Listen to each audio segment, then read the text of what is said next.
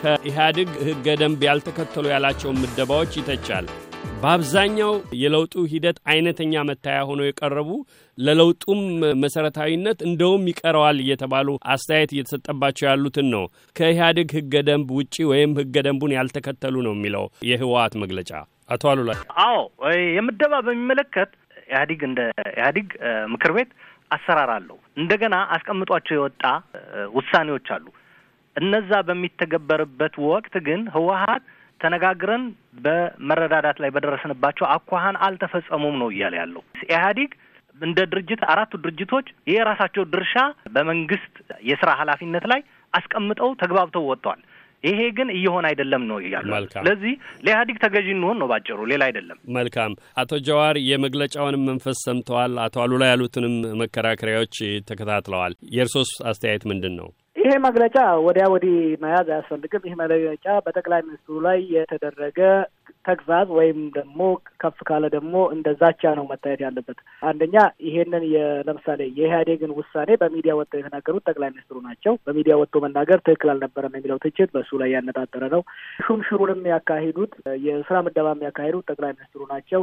ይሄም ትክክል አይደለም፣ ከኢህአዴግ አሰራር የወጣ ነው የሚለው በጠቅላይ ሚኒስትሩ ላይ የተደረገ ትችት ነው። ግን ይህ ትችት ትክክለኛ ነው ወይ ብለን ስናየው ትክክለኛ አይደለም። ኢትዮጵያ የምትተዳደረው በህገ መንግስቱ እንጂ በኢህአዴግ አሰራር አይደለም። ኢትዮጵያ የምትተዳደረው በህገ መንግስቱ እስከሆነ ድረስ ሚኒስትሮችን የመሾም የመሻር፣ ወታደራዊ አዛዦችን የመሾም የመሻር የጠቅላይ ሚኒስትሩና የኢህአዴግ ስራ አስፈጻሚ ሳይሆን የካቢኔው ስልጣን ነው። ጠቅላይ ሚኒስትሩ የመሾም የመሻር ሙሉ መብት አላቸው። በህገ መንግስቱ ድረስ የተሰጣቸው ስልጣን አላቸው።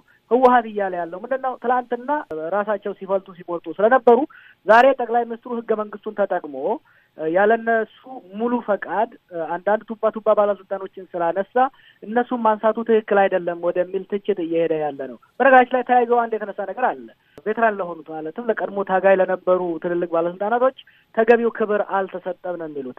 ያ በጣም የተሳሳተ ነው። እንዳሁም ጠቅላይ ሚኒስትሩ ለሰላምና ለሀገር አንድነት ሲሉ ወደ እስር ቤትን መወርወር የነበረባቸውን ባለስልጣናቶችን በሰላም በመሸኘታቸው ህወሀት በጣም ደስተኛና ከፍተኛ ክብር ሊሰማው ይገባ ነበር። ያ ጠቅላይ ሚኒስትሩ ስለተዳከመ መቅጣት ስላልፈለገና ያን እርምጃ ስላልወሰደ ወደ ንቀት የተሸጋገረና ሙሉ በሙሉ ይህ መግለጫ በጠቅላይ ሚኒስትሩ ላይ የተደረገ ዛቻ እንደሆነ ነው። ቅድም ስናገርም ከላይ የተቀመጡት የባድመ ጉዳይም ሆነ የ privatization ጉዳይ እንደ መንደርደሪያ እንጂ የተነሱት እውነተኛው የዚህ መግለጫ የውስጥ ይዘት እውነተኛ ዓላማው በተለይ የትግራይን ህዝብ በጠቅላይ ሚኒስትሩ ላይ ለማነሳሳት እንደቀረበ ነው የሚታየኝ።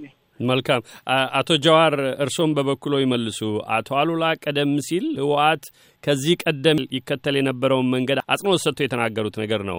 አለመከተሉ አሁን መጠየቅ መጀመሩ የዋናው እናት ፓርቲ የኢህአዴግ አሰራር ልክ አይደለም ብሎ መጠየቁ ለምን ችግር ይሆናል ብለዋል።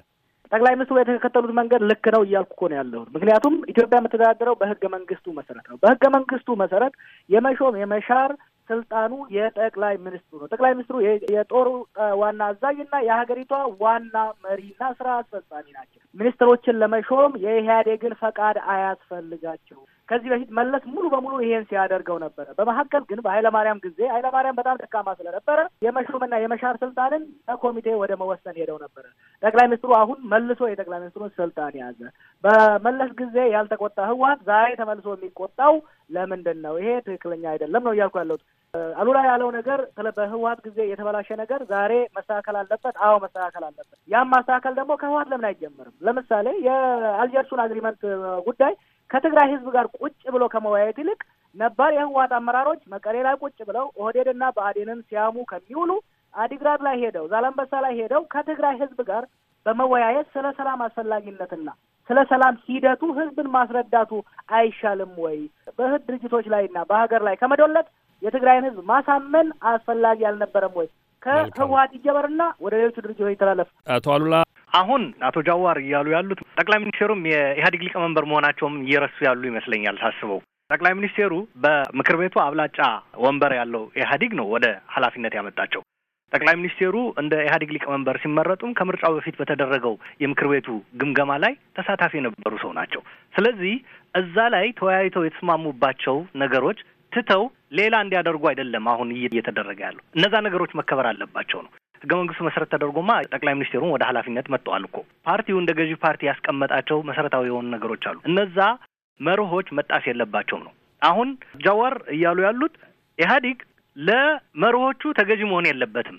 ከኢህአዲግ ውጭ ባሉ አተያይና ምልከታዎች ነው መሄድ ያለበት። ከኢህአዲግ ውጭ ያሉ የኢህአዲግ አካል ያልሆኑ ሰዎች በሚሰጡት አስተያየት ነው መሄድ ያለበት ነው። ያ ደግሞ አይሆንም። ሲጀመር ጠቅላይ ሚኒስቴሩ እንደ ኢህአዲግ ሊቀመንበር አለመቀበል ነው የሚያሳየው። መልካም። ወደ መጨረሻው ጥያቄ ከመሄዳችን በፊት የህወሓትን መግለጫም ለጊዜው ወደ ጎን እናቆይና እስኪ የየግል ግምገማችሁን እንውሰድ። አቶ አሉላ በእርሶ እምነት በእርሶ እሳቤ አሁን በአገሪቱ ውስጥ እየተካሄደ ያለው በጠቅላይ ሚኒስትር አብይ አህመድ የሚመራው ለውጥ ለእርሶ ምን ትርጉም አለው? እንዴት ሲገመግሙታል? ጥሩ ነው። በተለይ አገራዊ መግባባት ጠፍቶ ላለፉት ሶስት ዓመታት ችግር ውስጥ የነበረ አገር ነው የተረከቡት። በዚህ ረገድ እያመጡት ያለ ውጤት እጅግ አመርቂና ሊበረታታ የሚገባ ነው። አገራዊ መግባባት፣ እርቅ ለማውረድ በተለይ የተቋሰለ ፖለቲካ ስለነበረን ይህንን ረገብ በማድረግ ረገድ በጣም ጥሩ ተስፋ የሚሰጡ እርምጃዎች እየታዩ ነው። ነገር ግን ይህ ጠቅላይ ሚኒስቴር እንደ ኢህአዴግ ሊቀመንበርና እንደ አገር መሪ ሚናውን ቢጫወቱም ኢህአዴግ እንደ ኢህአዴግ በወሰደው እርምጃ የመታደስ የመለወጥ እርምጃ ነው እነዚህ ውጤቶች የመጡት። ነገር ግን መሪው ነው visibly የሚታየው እነዛን ነገሮች perform ሲያደርግ ማለት ነው።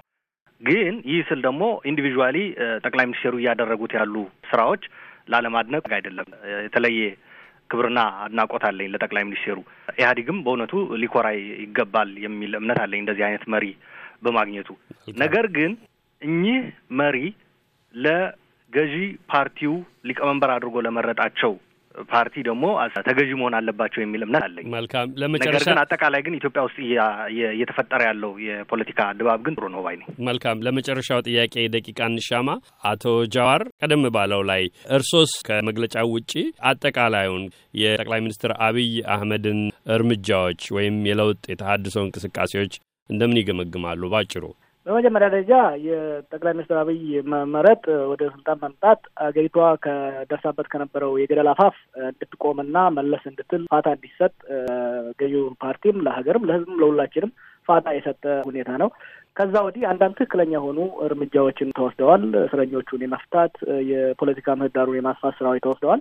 አንዳንድ ግን የተዳከሙባቸው ሂደቶች አሉ። ለምሳሌ ወደ ዲሞክራሲ የሚደረገውን ሽግግር በቀጥታ ምን አይነት መንገድ ነው የምንከተለው በማለት ከተቃዋሚው ጋር ቁጭ ብሎ በተለይ ስለ ምርጫ እስካሁን የተደረገ ምንም ውይይት የለም። ይሄ በጣም የዘገየ ይመስለኛል። በነገራችን ላይ አሉላ ባለው ላይ አብይ የኢህአዴግ ሊቀመንበር ብቻ አይደሉም።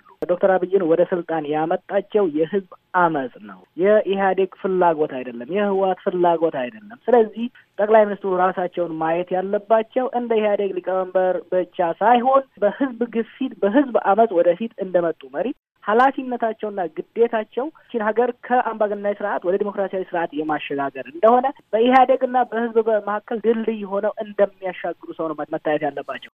የስልጣናቸው ምንጭ ምንም እንኳን ህዝብ አይመርጣቸው፣ የስልጣናቸው ምንጭ ኢህአዴግ ብቻ አይደለም። የስልጣናቸው ምንጭ የህዝብ አመፅ ነው። የህዝብ ቁጣ ነው። የህዝብ ፍላጎት ነው። ይህ ሁሉ የህዝብ ድጋፍና ይህ ሁሉ የህዝብ ጭብጨባ ለኢህአዴግ እየተደረገ ያለ ጭብጨባ አይደለም። ጠቅላይ ሚኒስትሩ ሀገሪቷን ወደ ሰላም፣ ወደ ዲሞክራሲ እንዲያሸጋግሯት በኢህአዴግና በገዢው ፓርቲ መካከል ድልድይ ሆነው እንዲረዱ እየተደረገ ያለ ነው። ስለዚህ ጠቅላይ ሚኒስትሩ ኢህአዴግን ብቻ ሳይሆን ህዝብንም የማዳመጥ የህዝብንም ፍላጎትና recommendation የመውሰድ ግዴታ አለበት ባይ ነኝ። እዚህ ላይ በነገራችን ላይ ህወሀት ይሄንን ተቀብሎ መሄድ ይሻልበታል። አሁን በየቦታው ግጭቶችን እየቀሰቀሱ ይሄንን transformation ና ይሄንን ጠቅላይ ሚኒስትር ለመተናኮስና ለማዳከም የሚያደርጉት እንቅስቃሴ ለህወሀትም ለሀገርም ከፍተኛ አደጋ ስለሚያደርስ ሊጠነቀቁ ይገባል የሚል ምክር ማከል ፈልጋለሁ። መልካም እይታችሁን ከመጪ ጊዜያት እጣዎች ጋር አዛምዱ።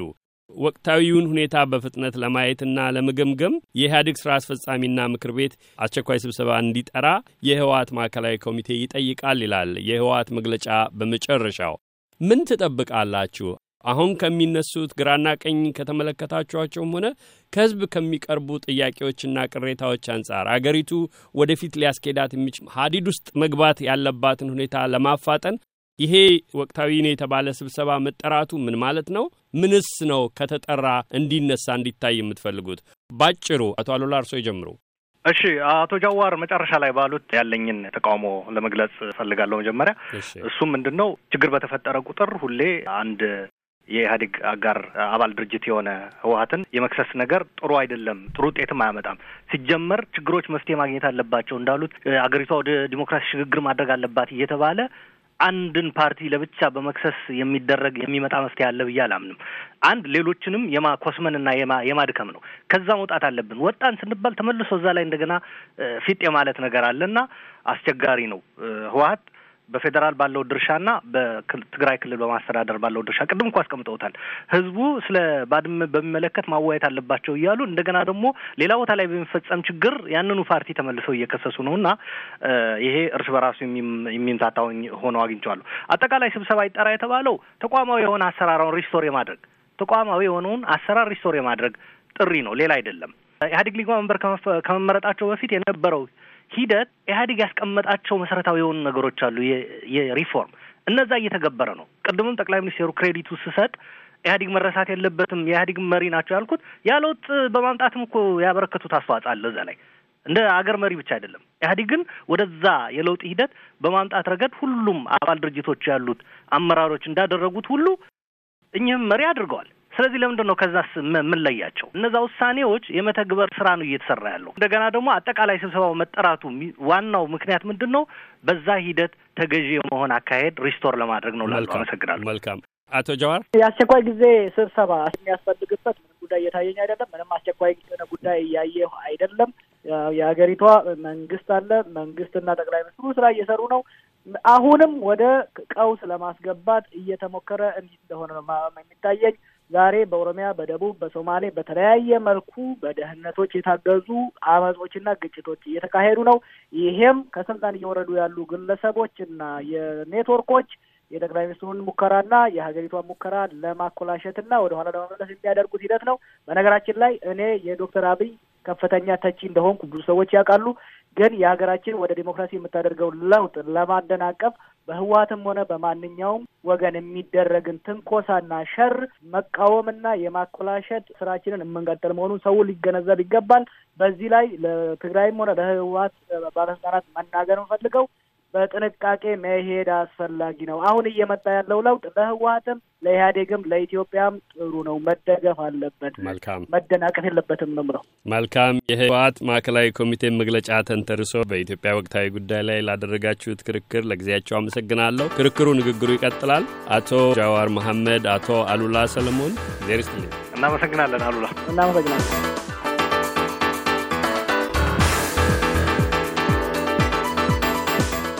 አድማጮች፣ ክርክሩ አልተቋጨም። ሁለቱ ተከራካሪዎች በሌሎች አነጋጋሪ የወቅቱ የፖለቲካ ጭብጦች ዙሪያ ያደረጉትን ሞቅ ያለ ክርክር ጨምሮ ተከታዩን በመጪው ሳምንት እናቀርባለን። ለአሁኑ የአሉላን እንግዶች አቶ ጀዋር መሐመድንና አቶ አሉላ ሰሎሞንን ለተሳትፏቸው እናመሰግናለን።